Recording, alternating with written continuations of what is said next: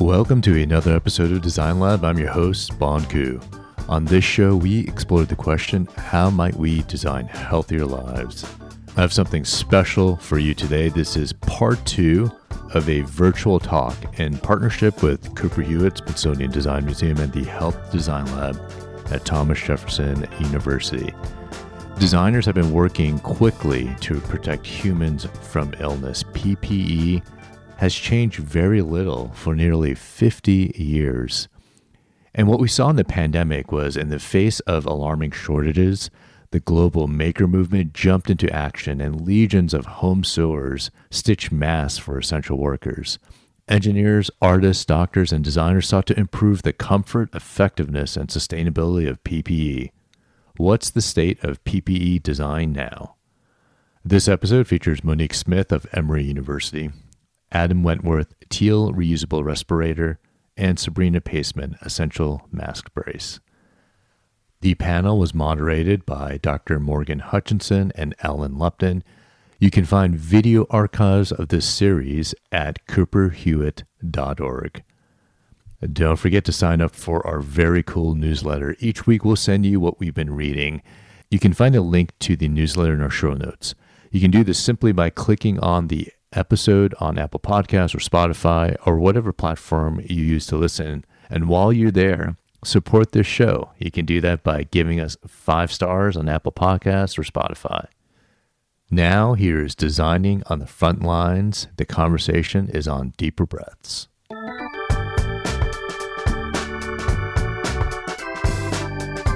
Welcome, everybody, to Designing on the Front Lines. Um, welcome from the Design Lab. Welcome from Cooper Hewitt. During the past two years, our team in the Jefferson Health Design Lab has been repurposing our own skills and our resources to meet the needs that have been created by the pandemic. And that's been going on all across the world. And so today we asked three of our favorite designers who have been finding great ways to solve problems during the pandemic to join us and share their stories. During the session, please put all of your questions in the Q&A box. After the three speakers uh, present, we will have time for a question and answer session. This session will be recorded and it will be available to watch at cooperhewitt.org. And for podcast lovers, it'll be available on Design Lab Pod with Bon Ku. And a special thank you to production by Rob Puglisi, Eva Rosas, graphics by Jennifer Tobias, and live closed captioning by AI Media. We're looking forward to a great show today. Let's get started. Back to you, Ellen. Yay, I'm so excited to be here again. Greetings from Cooper Hewitt's exhibition, Design and Healing Creative Responses to Epidemics. Our exhibition is open all year, so please come and visit us in New York City or online. Our new book, Health Design Thinking Second Edition, dropped in February of this year. Some of today's speakers are featured in the book and the exhibition. So look for some more information there and these great resources. I'm going to share with you a taste of our exhibition content. Human beings have known for centuries that protective clothing protects disease. Drawings of medieval plague doctors show a figure covered head to toe in a protective long cloak. This dude is also wearing a hat and boots and gloves and goggles and a bird like mask.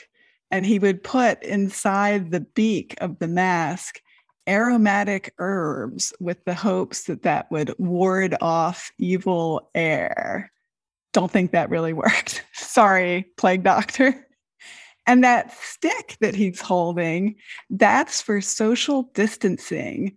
He would use that stick to prod the bodies of dying or dead people. So it's pretty creepy. Sorry for that. Here's a happier image. This is a beautiful handmade cotton mask decorated with fried eggs and it was created by Mobile Mask Machine, one of many organizations that created masks for neighbors and families and frontline workers during the pandemic. Mobile Mask Machine distributed their masks in this adorable wooden cabinet that they placed in neighborhoods around New York City. And here is Naomi Osaka. The pandemic collided with global outrage against racial violence in the summer of 2020. Naomi Osaka wore seven different face masks during the US Open each one bearing the name of a Black person killed by police. Here she is wearing a mask with the name Philando Castile. Osaka donated all seven masks to the Smithsonian Institution, we are so proud to have this in our historic collection. Fashion designer Katya Lozanova designed a hooded face shield that buckles securely under the arms. It's sporty and techy and very fashionable. New mask designs also address cultural differences. Model Halima Aden, who is herself a former healthcare worker, designed a mask that loops around a matching hijab. Designer Timzi Batra belongs to the Sikh community, whose members cover their hair with a turban. This adjustable cotton mask has wide, long straps that fit over a turban. Sky Cubacub designs clothing for queer and disabled people.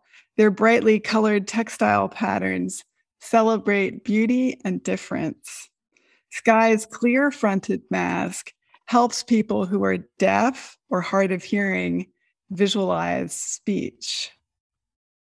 Masks and face shields and respirators created for healthcare workers are actually medical devices. And we're going to hear from some of our speakers talking about the process of creating PPE for that very special community. But first, Morgan's going to introduce our first guest.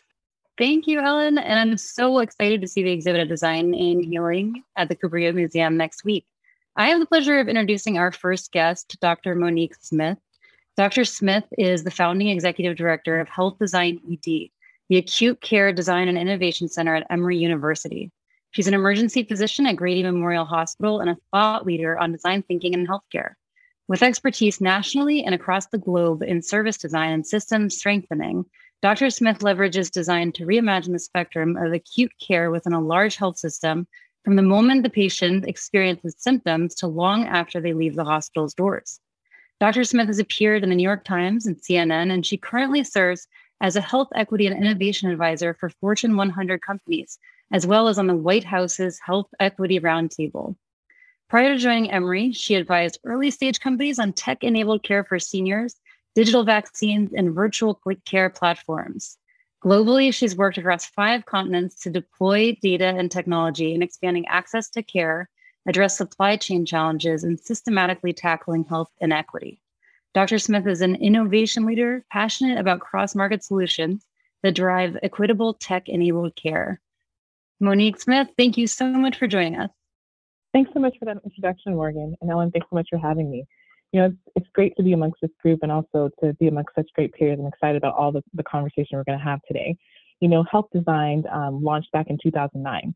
And we had a very clear vision of wanting to make acute care effortless and bring equity to well-being.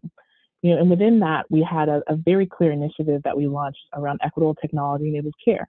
We wanted to center equity in everything that we built, everything that we delivered across our very diverse population that we have here in Atlanta, but also thinking about that from not just a national, but also a global perspective. And in our first few months, we were faced with a pandemic, right? A pandemic which uncovered a lot of ways we could leverage technology to impact the health and well being of communities, right? And, and how we started to do that was certainly at the very beginning of COVID. Um, we were really fortunate that we had expertise amongst our faculty who were part of the H1N1 response and the Ebola response, and the existing relationship um, with a deep technology partner called Vital, who had software that existed in our actual emergency department. And in anticipation of the patients and the influx that would happen with the pandemic, we very quickly, across this period of two to three weeks, stood up a website called C19check.com that within the first three months of the pandemic reached over a million people globally, right?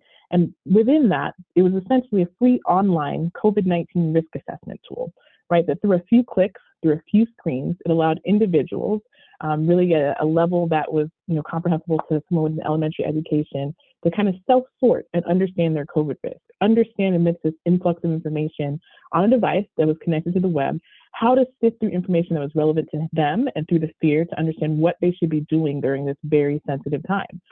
And, you know, in doing that, we also started to understand that that's one way. You know, we know that you know cell phones have a, a 96% penetration rate in the U.S., but there's still a lot more that we can think about that from a global perspective, right? And to have the ultimate impact and reach of this technology, we had to think of ways to eliminate pieces of the digital divide. We had to think of different ways to reach people who might not have heard about it.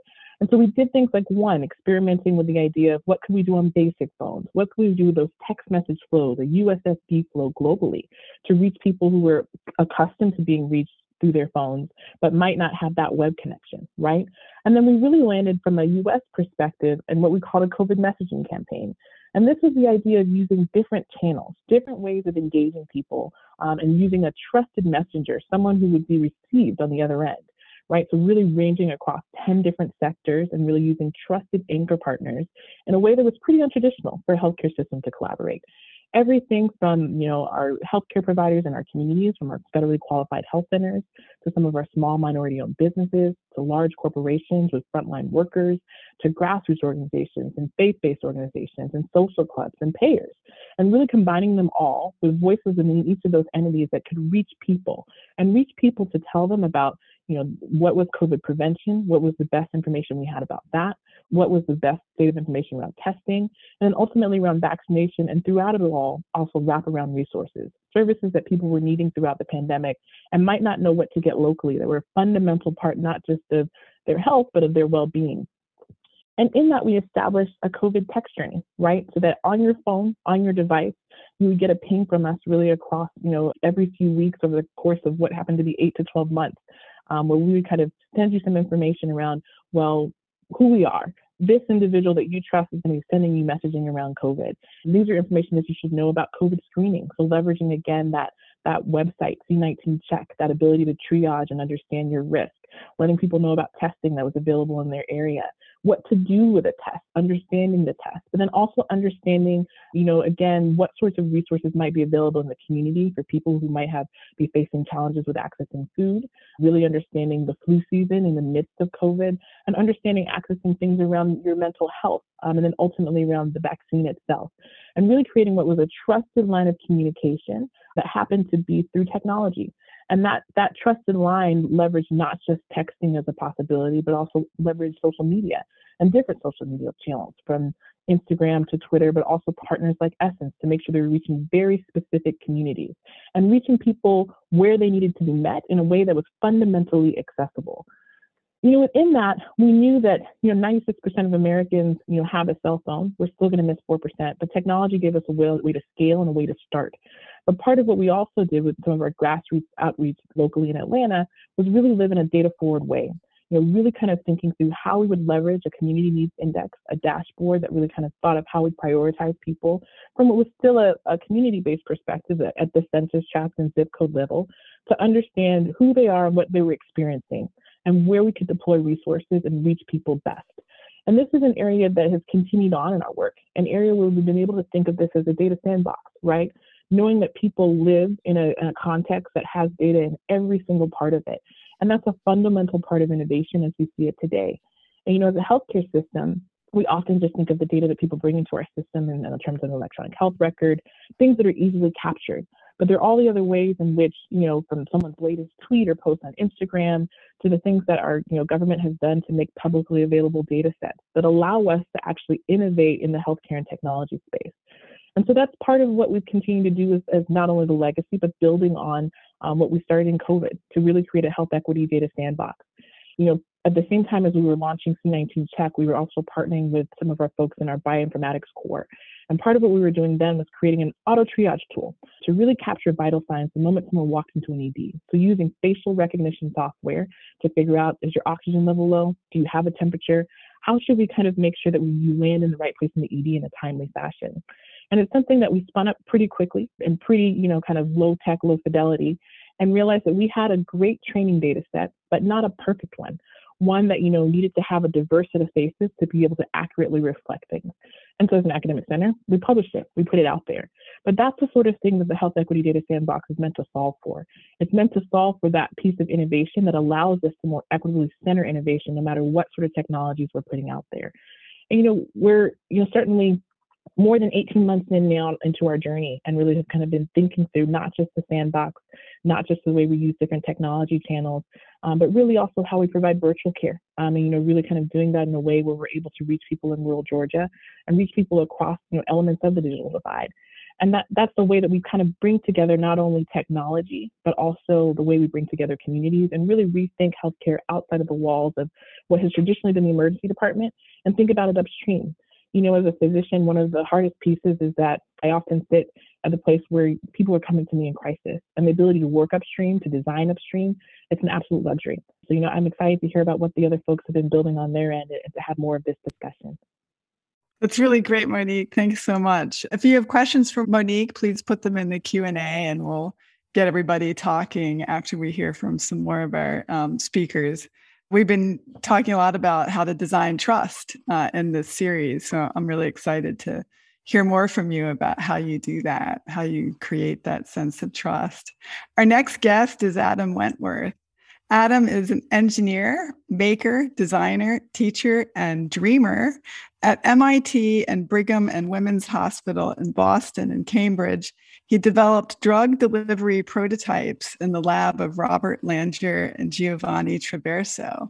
He currently works in Mayo Clinic's anatomic modeling lab using modern AI technology to develop anatomic models and surgical guides. So lots of AI today. That's exciting. Adam, how about you get started telling us about the work you did at MIT designing scalable and reusable N95 respirators during the pandemic? Welcome, Adam. Absolutely. Thank you, Ellen. So, yeah, early on in the pandemic, we noticed that the standards of care were changing. Supply chains were hurt and we needed to you know think about what kind of solutions were sustainable and and lasting in times like these. So we developed a transparent elastomeric adaptable and long lasting respirator. I'm just going to go over our approach some successes some setbacks and the lessons we learned and where we are now so these are the kind of problems that we faced early on in the pandemic uh, we saw broken supply chains first of all we saw healthcare providers wearing masks that were hurting their faces, leaving bruises, just generally uncomfortable. As we've seen with a lot of recent news, there's been um, accumulation of pollution, and we've kind of got metrics on that now. And also, communication was an issue. So that leads to one of our design features, which is making it transparent. On the left, you see the standard respirator that was used at Brigham and Women's Hospital, 3M 1860 N95. So this isn't really your consumer level mask. These are surgical respirators, and those have a few requirements that are additional to to an N95. So we thought from a design concept that we would have a two part system. Essentially, all the parts that you can reuse aside from a filter would be a reusable component, and then a filter could be separate. And in order to meet all the design criteria, really that boiled down to having the the manufacturing process be an injection molding process uh, made with liquid silicone rubber, which is the material used for this anesthesia mask. It brings the cost way down for uh, purchasing considerations and is a scalable technique, meaning you can make millions of these. Uh, from the filter component, what's found in surgical masks is pretty much standard across the board, which is a spun bond and melt blown polypropylene, and there's multiple layers in there. And these are the criteria that the the design has to meet high efficiency for filtration. They have to be breathable. Uh, there has to be low flammability, and there has to be a liquid barrier. And they use a synthetic blood test for that. Adam, can I ask you a quick question? Yeah, so absolutely. that um, the respirator you're showing on the top in the mm-hmm. previous slide is that an existing product? This is an anesthesia mask, so it doesn't oh, okay, filter great. air, but it it serves a similar purpose. Thanks. Thanks. Yep. And so this is an iterative design process, and that's why I have this kind of loop. And this is the, the knowledge base that we had to acquire. So it's really making, testing, and learning and doing that over and over again. And one way to really shorten this process, I would say, is initially talking to a lot of experts. I'm definitely not a mask expert and was not at the beginning of this pandemic, but I learned a lot about filters. I learned a lot about the qualifications that they need to meet, a lot about wearable components, a lot about manufacturing. So, really, you're just going around and around. And this is not a one person job. This is not a two person job. This is a job for a team. And so, relying on, on your resources, aside from experts, having a team that can help out in each of these components is uh, extremely helpful. So these are some of our early prototypes. So we use 3D printing and really speed is of the essence when you're making these prototypes. So being able to 3D print and test form and fit is crucial. Uh, for our initial filters, we cut these out of existing N95 masks. So these are kind of a control that uh, says we're going to at least filter, at least at the efficiency that we need to be filtering. And the initial tests are really about the fit and form of the mask itself. So this injection molded component that you can see, or you can barely see on this mannequin. We utilize Protolabs for the injection molding process, and which is great because it's a high efficiency manufacturing suite with lots of different technologies. We were able to design and and the injection molding process only took about a week to get these uh, masks made and delivered which is incredible. If you're going actually for production level injection molds, it takes several months because the molds, what they call tools, need to be made out of different materials. As you can see, the filters are separated so the mouth is visible in this mask. We then underwent two clinical trials of fit testing, a version one and a version two mask, and a total of 60 healthcare workers. This consisted of ER staff, physicians, and nurses. You know, this is one of those critical time points in the production of prototypes where if this wasn't successful, we might not be where we are today. So we were thankful to see that 100% of people passed all of these fit tests.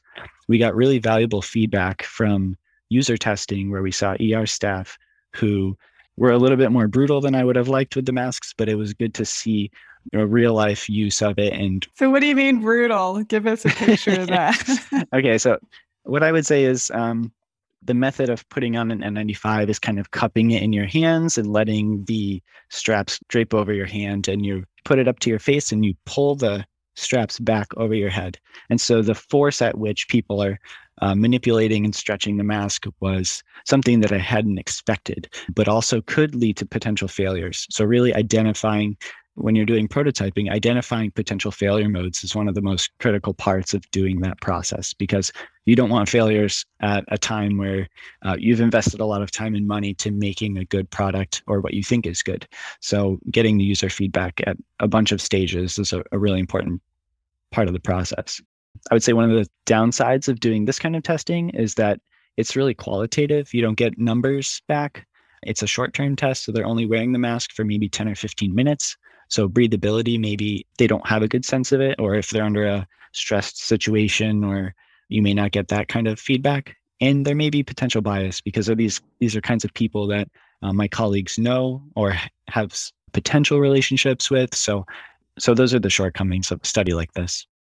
Then we did performance testing. So this is where we relied on external groups to do filtration testing. This example of the machine you can see in the bottom left here, which gives us filtration efficiency or how many percentage of particles can get through your mask, and also a pressure differential. So it will measure an example of an inhalation and an exhalation, and it will measure how much pressure builds up inside your mask. And this is kind of a resistance to breathing. This is one of the critical factors of being able to pass uh, regulatory approval to get a mask approved. Has to can't build up a lot of pressure inside the mask when you breathe. And the other two are flammability and synthetic blood penetration, which the materials themselves are qualified for and have no problem passing. These are four papers that we published to really go after those aims we had initially of communication. So we did a communication study with some hearing impaired folks. Uh, we had a prospective study of, you know, is this mask feasible? Do people like wearing it? Is it comfortable? And we also had a pollution study. How much waste is this mask going to reduce compared to the standard of care now?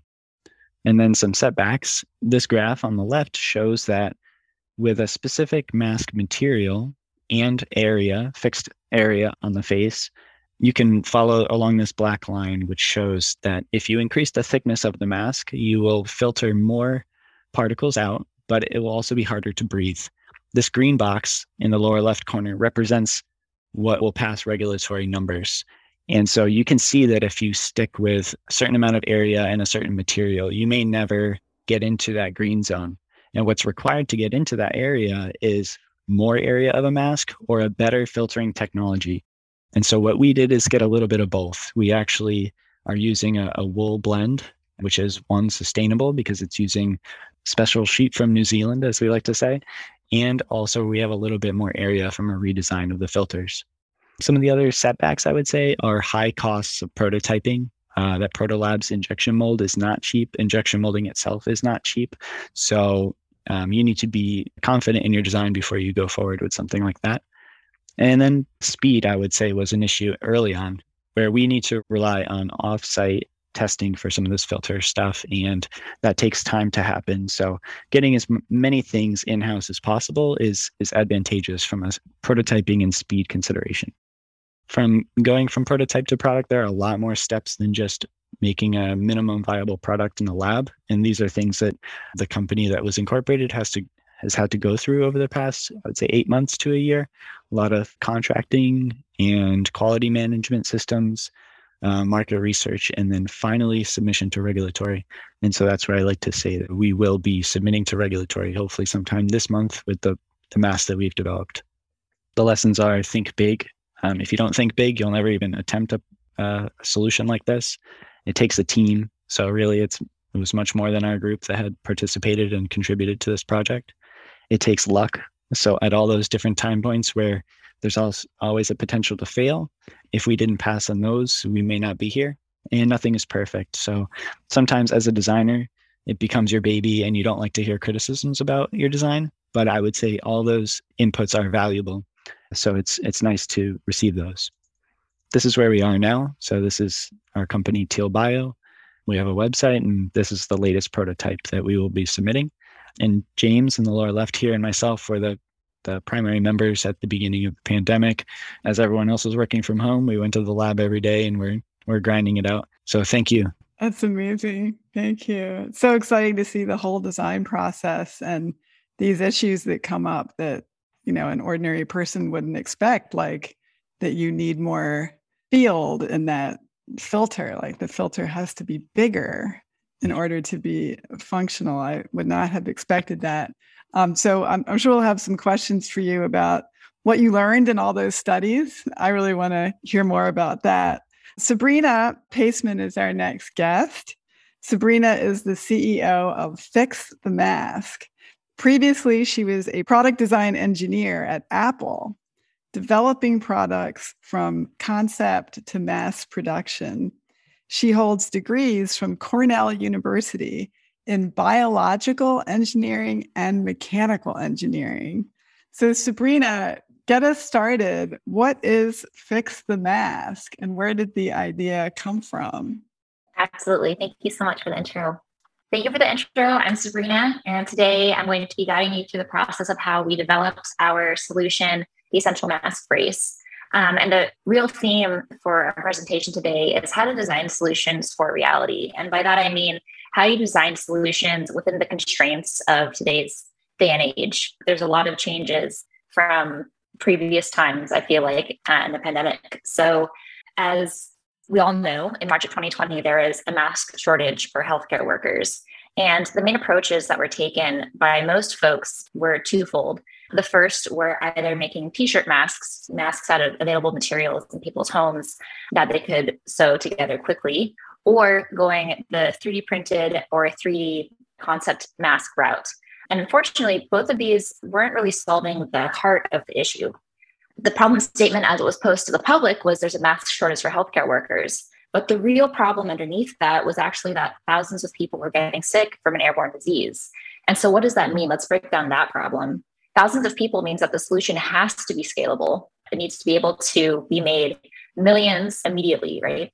Um, and the second was people are actually getting sick, meaning it has to be effective. And so if we go back to each of these two solutions, the t-shirt masks, even with the studies at the time, were showing that you know they only filter 20% of particles. They're not effective, and therefore this can't actually solve the problem.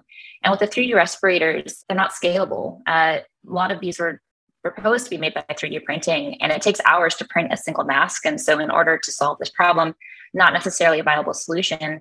And the second part was that these filters that were used inside of these 3D printed masks, there was no real guarantee that the filter material was available. So when our team saw this problem, we wanted to take a different approach. And the way that we figured out how to do that was we looked at the N95 respirator. Um, and so while it is effective, um, we realized that it wasn't scalable, hence the problem that we were in. So our next question was why? Why each of these things? So we dove down real deep into the effectiveness of N95 respirators. it turns out they're effective for one of two reasons. The first is that the filtration of these is excellent. Why is it excellent? It uses this special material called melt-blown fabric that is engineered very strongly to not only be breathable, but also filter strongly because it's electrostatically charged. And this material is not something that you can just substitute necessarily. You can't just make it out of cotton. You can't do anything else. And so this was honestly a real limiting factor as we were going about a design solution approach. The other thing that we found of why N95 respirators are good is because they fit well.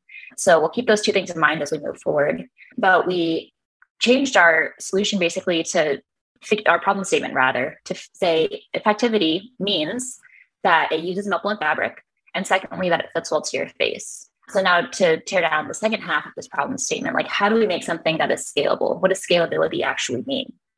So we looked into how N95 respirators were manufactured, and we found some astounding things. Uh, the first thing was that N95 respirators, the, the cup respirator that was so popular at the beginning of the pandemic, had 33% material waste in its process. You can see here, this is how they make those respirators, and giant swaths of this melt blown fabric are just being completely wasted and given that we were in a global shortage of this specific material that was required to make functional masks, it was sort of astonishing to me that this is the best that we could do. Sabrina, can you walk us through what's happening in this image? It's really fascinating. Yes. Totally. Um, so in the first slide, basically the way that these masks are made, you can imagine them as like a giant sheet of material. Um, they're then sort of individually punctured not punctured, but sort of formed into the little dome shapes that you see. And then they're cut out. Like, I don't know if you've ever made ravioli before, but they're sort of sliced around until you get your little individual mask ravioli shapes. But all of that extra like dough, quote unquote, is just thrown away. That's something that cannot be repurposed or reused. And that's what you see in the second slide. The second slide is that cutout of the extra dough that they just basically throw straight into the trash. And the third one there is basically seeing the individual little raviolis of, of masks that you can see there. And so the first time I saw this, I was blown away by how inefficient it was, given the fact, especially that this material itself was in shortage. So looking at this piece of the problem, knew for a fact like these manufacturing lines are designed with efficiency in mind. And if this is the best that they could do at that time, like revamping this is not going to be fast enough to actually address the shortage in the shortest amount of time. And so what our team did was instead looked for other available resources of this blown fabric that potentially were also available. And what we found, which is exciting, was that surgical masks use similar blown fabric, but they have much less material waste. So they're basically just big rolls of sheet that are cut into pieces. So it's more kind of like going off my pasta analogy, more like making a spaghetti than a ravioli you don't have extra dough. Basically, all of it is used in each individual mask. So that alone was very interesting and sort of drew us to like learn more about surgical masks. The other astonishing thing was that surgical masks are way faster to manufacture than N95 respirators. Um, at the time, uh, only 0.6 million N95 respirators were able to be made per day, whereas surgical masks, they can make 200 million per day. So in my mind, when I was looking at this problem, we have a shortage of material. We need to figure out how to utilize it as quickly and as efficiently as we can. It seemed like a no brainer to basically switch all of our resources of melt fabric into surgical masks at that point. So then we've restated our problem again. We are saying that now we know what effectivity means, we know what scalability means. So, how, where do we go from here? And I was saying surgical masks looked very exciting as a solution. They use melt fabric, which is one of the things that we wanted to do. They have minimal material waste and they're quick to manufacture, which means that we solve the effectivity as a problem and we also solve the scalability problem. And the only remaining thing is that they don't fit well to your face. And that changed everything. So that made our problem statement very clear. We just needed to find a way to make a surgical mask fit well to people's faces in order to immediately unlock millions of N95s for people. So that's exactly what we did. This was our very first concept that we drew and sketched out. We knew from the very beginning that it had also be scalable, mass producible. So we knew it had to be a single sheet that would sort of fit over the outside of the surgical mask. And the really exciting thing also about surgical masks is that they were widely available all over the world, not just in first world countries, but also third world countries. And that's when we sort of rapidly went into our prototype and test phase. And this is reiterating off of the, the previous design uh, presentation we just saw, but doing this concept prototype test phase as fast as possible is critical to creating a, a relevant solution.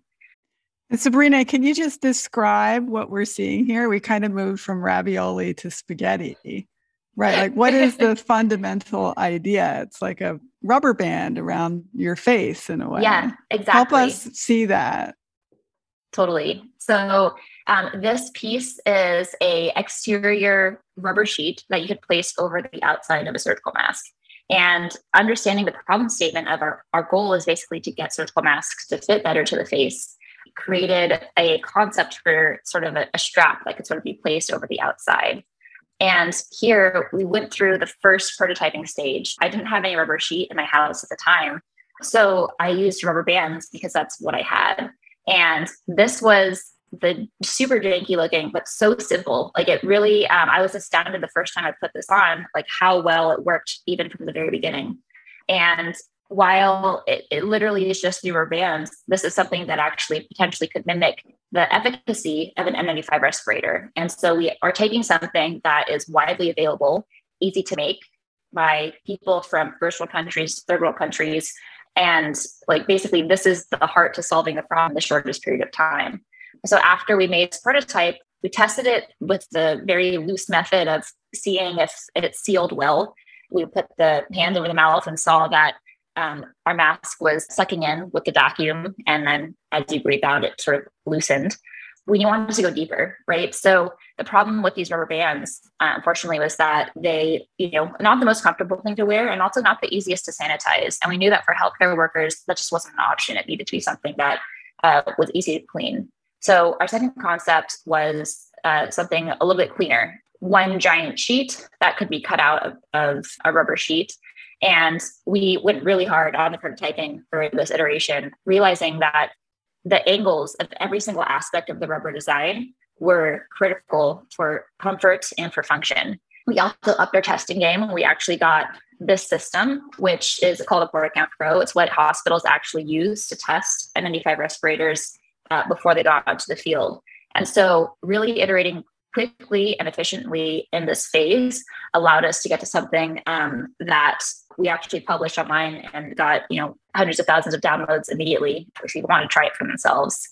So this is the funny part of this whole process. I was feeling very high at this point, saying, "Oh my gosh, look at me! This is the solution to the pandemic." And you can see like the pain in my face here. My sister tried on this product and she's like, Serena, this is the most uncomfortable thing I've ever felt. Like, what, what is this? This looks ridiculous. And I was very humbled by that. And we again went back to the drawing board of our problem statement and are like, this thing needs to be comfortable. So we go into the final concept of something that is actually three dimensional in nature to have comfortable nose cushions that can actually conform to multiple face shapes. And here again, we did not go the 3D printing route. I think a lot of folks at this stage would have tried to do elastomeric 3D printing or something like that. And as a uh, engineer that has actually been in industry, 3D printing is the slowest manufacturing method um, and not relevant for like injection molding at scale. So um, found a way to actually prototype small scale real rubber and uh, real silicone rubber. And that's all of the work done here testing this, we also expanded our head sizes. So knowing that that single prototype of the, the rubber version worked well on me, but not on my sister. So we got the, the head forms and started testing that and verified that um, this new design that we came up with worked out quite well. So I know I'm a little over time, but this is how we achieved a mask that is available, effective, and affordable for uh, the wide variety of the population. And to answer the original question of how to design for reality, you can see that we went through so many different problem statements throughout um, our time here. But in order to design for reality, the real solution is to keep asking better and better questions until you can find a solution that can answer all of them. Beautiful. Thank you. Thank you. Thank you so much, Sabrina. It's a pleasure to see you again. Thank you for joining. And thank you to all of our panelists. I have so many questions for you three, and I am going to try to be kind to our audience who's asked some questions too and start with an audience question. So, Jordan Wackett asks Dr. Smith, what effect, if any, did the COVID 19 text journey tool have on ED use for patients with COVID? And did it seem to reduce unnecessary ED visits? And as an emergency doctor myself, I'm just going to add a little bit to this question. If it didn't have the effect that you thought, or if there could be some potential for improving that effect, what do you see as the answer there? A great question. I'll answer it in two ways. So, one, um, the C19 check tool was the piece that was around ED diversion, right? The idea that if you self sort, maybe you won't show up in the ED with questions that have to do with, you know, am I really sick? Do I need to be admitted? And I think the fact of the matter, and, and you know, more keep me honest on this, is what we saw in emergency departments is that people wanted tests. They didn't know where else to get it. So the people that were showing up were less about, am I sick? They were more about, you know, do I have COVID? Yes or no? Um, and that you can never solve with technology, right? Well, different types of technology, but not this particular piece of technology. You know, what we did with the COVID 19 messaging campaign was actually link it to other things. So, thinking about whether or not we were nudging people to testing, whether or not we were nudging people to vaccines. So, we didn't just use it in Metro Atlanta. Our, our partners with this were In On Health, and we, they actually have a base in Denver. Um, and so, some of the data that they saw from Denver was really quite interesting in that um, enabling the messaging campaign across multiple channels, so not just text, using social media, using radio, using email. They really wanted to drive up testing over the course of this, you know, one particular weekend in December, and they were able to essentially increase it 2x, right? So they went from around 6,000 tests in a day to 12,000 tests in a day. And their goal was just to get to 10K. And that's the power of messaging. That's the power of the behavioral nudge, right? Um, so I mean, I think there's there's multiple ways in which you can spin. Did this have the result that I wanted? In the idea of a campaign where you're having continued link and a continued communication and continued conversation, there are many opportunities to change behavior. Whereas that single piece of one tool, one symptom checker, which you can ask any of the major symptom checker companies out there whether or not they work, and they've got data that says that they probably do change behavior. It's actually the way that you communicate the information, right? And whether or not someone's actually seen it and adopted it. It's part of the answer for all that. Beautiful. I have a question for Adam. So, we had a great theme here of waste in manufacturing, and I know your product is intended to be reusable, which addresses waste head on. How about in the manufacturing process? Is your product ravioli or spaghetti? Um, I would say it's a spaghetti product. So the injection molding process will just directly apply a lot of pressure to a liquid silicone to fill a mold cavity. Um, it will cure inside that cavity with some heat, and then it will be able to remove it and then pump in a new one. So I would say it's it's a low waste process. Great, that's that's terrific. Sabrina, your story of that sort of aha moment when you started to think about using rubber bands and sort of like easy household supplies to fix the mask is actually one of my favorite stories of design during the pandemic. I think that's just like so cool. And I remember reading about it back then and being like, oh, it's so inspiring. We can all design. Like, that's great. And so tell me about that aha moment. Like, now that it's been two years since that moment, or maybe even longer, what advice would you give yourself back then if you could go back and tell yourself something? And I'd love to ask the other panelists the same questions afterwards too. Absolutely. I think uh, in my own life and design career, I think that was also one of just the highlights. Everything sort of clicked. And, you know, in design school and engineering school, they always teach you, you know, prototype quickly and, you know, be scrappy. But like, what does that actually mean? And I think that was really put into like the most obvious, simple terms, like when looking into masks for the pandemic. But to reiterate, like, this is something that everyone can do in all fields of design and all fields of, you know, improving any concept, right? It's basically how can you answer the most basic question as quickly as you can with what you have on hand. And I think oftentimes a lot of people get stuck on, um, you know, I need to have like the fanciest equipment. I need to like wait until this, you know, manufacturing process is going to give me answers. But no, in reality, you can like answer a lot of your own questions if you, you know, take the time to look around and be scrappy. I want to come back to this question of trust, which I think actually all of you touch on. And Monique, I'd love to know from you how do you get people to trust your product and trust the behaviors that you're asking them for, whether it's getting a vaccine or being tested or not running to the emergency room if you think you're sick. What are some techniques for creating trust, designing trust?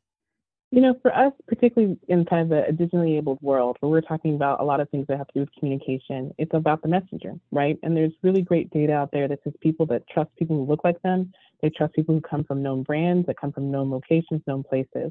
So in our design, we really started with the idea of who are our community anchor groups and who are those trusted messengers within those anchor groups, right? You know, it's one thing for Monique Smith, emergency physician, to talk to you in emergency department in a trusted environment. It's a totally other thing to get a text message with five digits on it um, saying, I'm from blah, blah, blah healthcare system, right? Um, but knowing that that message is from someone you might have heard of, might have seen before, might connect with in some way, whether it's your pastor or whether it's a, you know, not the HR rep, but someone who's well known within your, you know, large corporation, it has meaning. There's a willingness for you to actually really engage with that message in a very different way. And so for us, it was leveraging those voices in a channel that was consistent and the same, and that also linked out to really what were reliable sources. And I think what we saw very early in the pandemic is that there were too many sources, there were too many messages. And so we became part of this information overload of who can I trust and what can I trust. So we try to reduce that down by creating it in one channel of connected communication with the trusted messenger being the same each time. Um, and that worked for a lot of people. You know, more than 300,000 folks that we reached in Atlanta. It was very much kind of in that back piece where we asked, well, how did this work for you? They said, thanks for this resource over these, these seven months. You know, I felt like it was something that I could come back to and I could rely on. The different users get their message from a different messenger? They did. They did. Wow, that's cool. It was part of the group they were in. And it's part of how you think about accessing people that you might not have access to, right?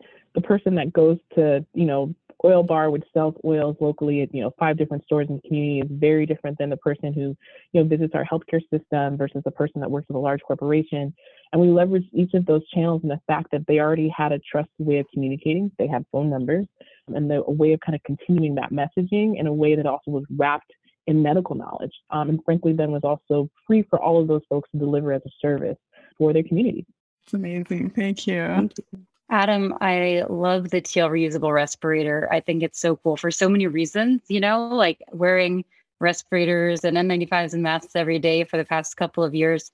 The comfort aspect is so important, and you are thinking more and more about sustainability.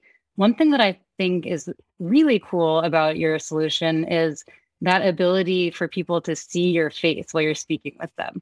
And I think there have been a lot of solutions in PPE where the goal is to be able to see the person you're talking to. And there's been just a lot of challenges to success in that space. And, you know, along the lines of trust, it's of course difficult on a population level to build trust with new designs. But on that individual trust with patients that we experience in the hospital, it's really hard when they can't see your face. You know, I feel like that takes so much away. So I'm curious what you think, you know, are we there like is this is this a solution to that or do you think that there's a secret to like what needs to happen to get to the point where we have the right solution so yeah i think that's definitely it is definitely a key. My boss during this time is a physician and a few other folks in our lab are physicians as well. So they have this um, experience talking to patients with masks on and saw that difficulty. And so that was a key component early on was we need to have this feature because this feature doesn't exist in a lot of N95 level respirators. It just is not out there. And we saw very positive feedback from the studies that we conducted as well. So I think it's definitely key. I think it's also a material challenge. You know, as you breathe in masks, they tend to fog. So you need specific materials inside the mask that have coatings that don't fog. So I think ultimately that is the solution. We have a question from Jennifer Tobias about the regulatory process. And she points out that when a bike helmet is designed, you have to design the entire bike helmet before you can get it approved. And that seems so counterproductive because shouldn't you be learning from the approval process? So, either maybe Sabrina, you could speak to what you went through to have your product approved by regulators? Yeah, so the regulatory process is robust for a reason, right? obviously you don't want to have something that is underqualified or undertested on users. And what's surprising is that the regulatory process is a lot deeper than just does your product work or not? And does it work or not repeatedly? The regulatory process goes a lot deeper into are the materials that you're using consistent and reliable? Are the processes that you're using to make your product consistent and reliable? And they're not just saying, like, does this one off of your product work? They're saying, does this entire manufacturing run of your product, is it good enough? Is it, does it meet all of the regulatory constraints required? And it was a process to ensure that all of those things were met and up to standard. It is unfortunate that it takes so long, though, because a lot of times when you have a solution that works, I guess I've learned to not say like this solution works. Like there's actually a lot more nuance to does it work for six months? Does it work when it's like 300 degrees outside or like in your car and then you put it on? Does it work? Like there's so many different nuances to that question. And the regulatory process basically guides you through every single possible edge case to really like give you the most confidence to make sure that your product will work at full scale. So yeah, there's just a lot of a lot of testing involved. I'm sure Adam also experienced the same thing with his product. Adam, do you want to add anything about the regulatory process? Sure. You're in that process, right? Yeah. So I undergo design review meetings all the time for our product currently. And one of the things I was exposed to is a quality management system, which is required for any medical device. So you're starting with a long list of user needs, and those go to design inputs and design outputs, and how you validate and how you verify each of those design inputs. Aside from that, you are thinking of every way this device could fail and then how it may hurt the person and how likely it is to hurt the person and then you identify a level of risk for each of those. And those feed into how often you need to test your products as they're manufactured. So that's essentially a, a big picture of what it takes to get a product through. Costs money to do that, right? Um, I love Adam what you said about getting feedback on your baby and how it's so helpful and it's so it's painful and it's helpful at the same time. And sometimes that's the most useful moment in a process of designing something new. And so I was curious, Monique and Sabrina, was there a moment like that for you where you got feedback that was hard to hear, but really sort of one of the most helpful moments? Then you're both nodding. I love that. Yeah, I think for us, it was in working with the community. You know, building coalitions is hard, right? Um, we had a great idea that was free, that we knew could reach people, but the core part of it is we had to have people trust us through people that were already trusted, right? And so building that framework and building that way of doing things, having already built the thing, um, it's just like it's a core classic design issue are you actually co-designing or did you build something and then recruit some other people to help you deliver it right? And so that's the consistent aha moment of when you're moving quickly and you're trying to get to that end solution that you know can have impact the steps that you take early on in the design process are fundamental right? And i, I mean i'm sure both sabrina and adam have had experience on that side as well. Yeah absolutely. Um, i really resonate also with sort of Adam's experience when you know getting it first into the hands of users i think like as a designer you spend so much time thinking about it and like you feel that you've thought of everything you possibly think about. You're so invested emotionally and getting the first bit of like oh this is extremely uncomfortable. I cannot wear this for like more than five minutes. It like hurts my soul but also like it is necessary to make a product better right? So i think that as i heard in my presentation like changing the, the problem statement happens all the time. Like it's something that is completely flexible and you need to be able to adapt to that as many times as needed to make something that actually is good that people actually enjoy. I'm going to ask the, the last question and give this one to Adam, and then Morgan can wrap up our event. So, Adam, how do you get people to accept a new product? This is a new paradigm for what a respirator looks like. Yes, absolutely. And I think Elon Musk said it pretty well is that if you're going to make a product, you don't need to make it a little bit better. You need to make it a lot better for people to actually adopt it. And as you know, the mass companies these days are very large companies. Everybody knows 3M, everybody knows Honeywell, et cetera, et cetera. And especially in healthcare, right? These are things where changes can be slow. Um, so I think proving it out with these clinical trials is very important you need to highlight the differences between what this mask provides versus uh, what hospitals are using currently. You saw hospitals rapidly pivot though when they had to start reprocessing N95s, right? So they did do something fast when it had to happen. So as changes are necessary, I would say our product, you can highlight things like the lifetime cost of N95s, right? If you can reuse the mask 10 times, that means that you're actually spending less money than buying 10 N95s. So points like that, I think, drive the reality home. I think more people these days are susceptible to sustainable solutions and saying that yes we need to move in that direction so i think uh, just highlighting those attributes are really important to starting to move the ball in the right direction and getting adoption to happen great thank thanks so you much. so much and thank you to all of our speakers, Sabrina Paseman, Dr. Monique Smith, Adam Wentworth. It's a pleasure to speak with you. And this is such a cool conversation for us to have today. I'd like to again thank our production, Rob Puglisi and Eva Broadsis, graphics by Jennifer Tobias, and closed captioning by AI Media. You can check this out on the Cooper Hewitt website. I just dropped it into the chat or on Design Lab Pod with Bon Ku. And please join us again on May 6th for the third episode of this season. Thank you so much. Great to see you all. Next time you are in New York City, do yourself a favor, check out Cooper Hewitt Design Museum. There you'll find the exhibit, Design and Healing Creative Responses to Epidemics, and that was curated by Ellen Lupton. In fact, I will be going there tomorrow. You can find me on social media on Twitter at BONKU, on Instagram at DRBONKU. Sign up for our newsletter. Design Lab was produced by Rob Puglisi. Our theme music was created by Emmanuel Houston and the cover design by Jennifer Tobias. See you next week.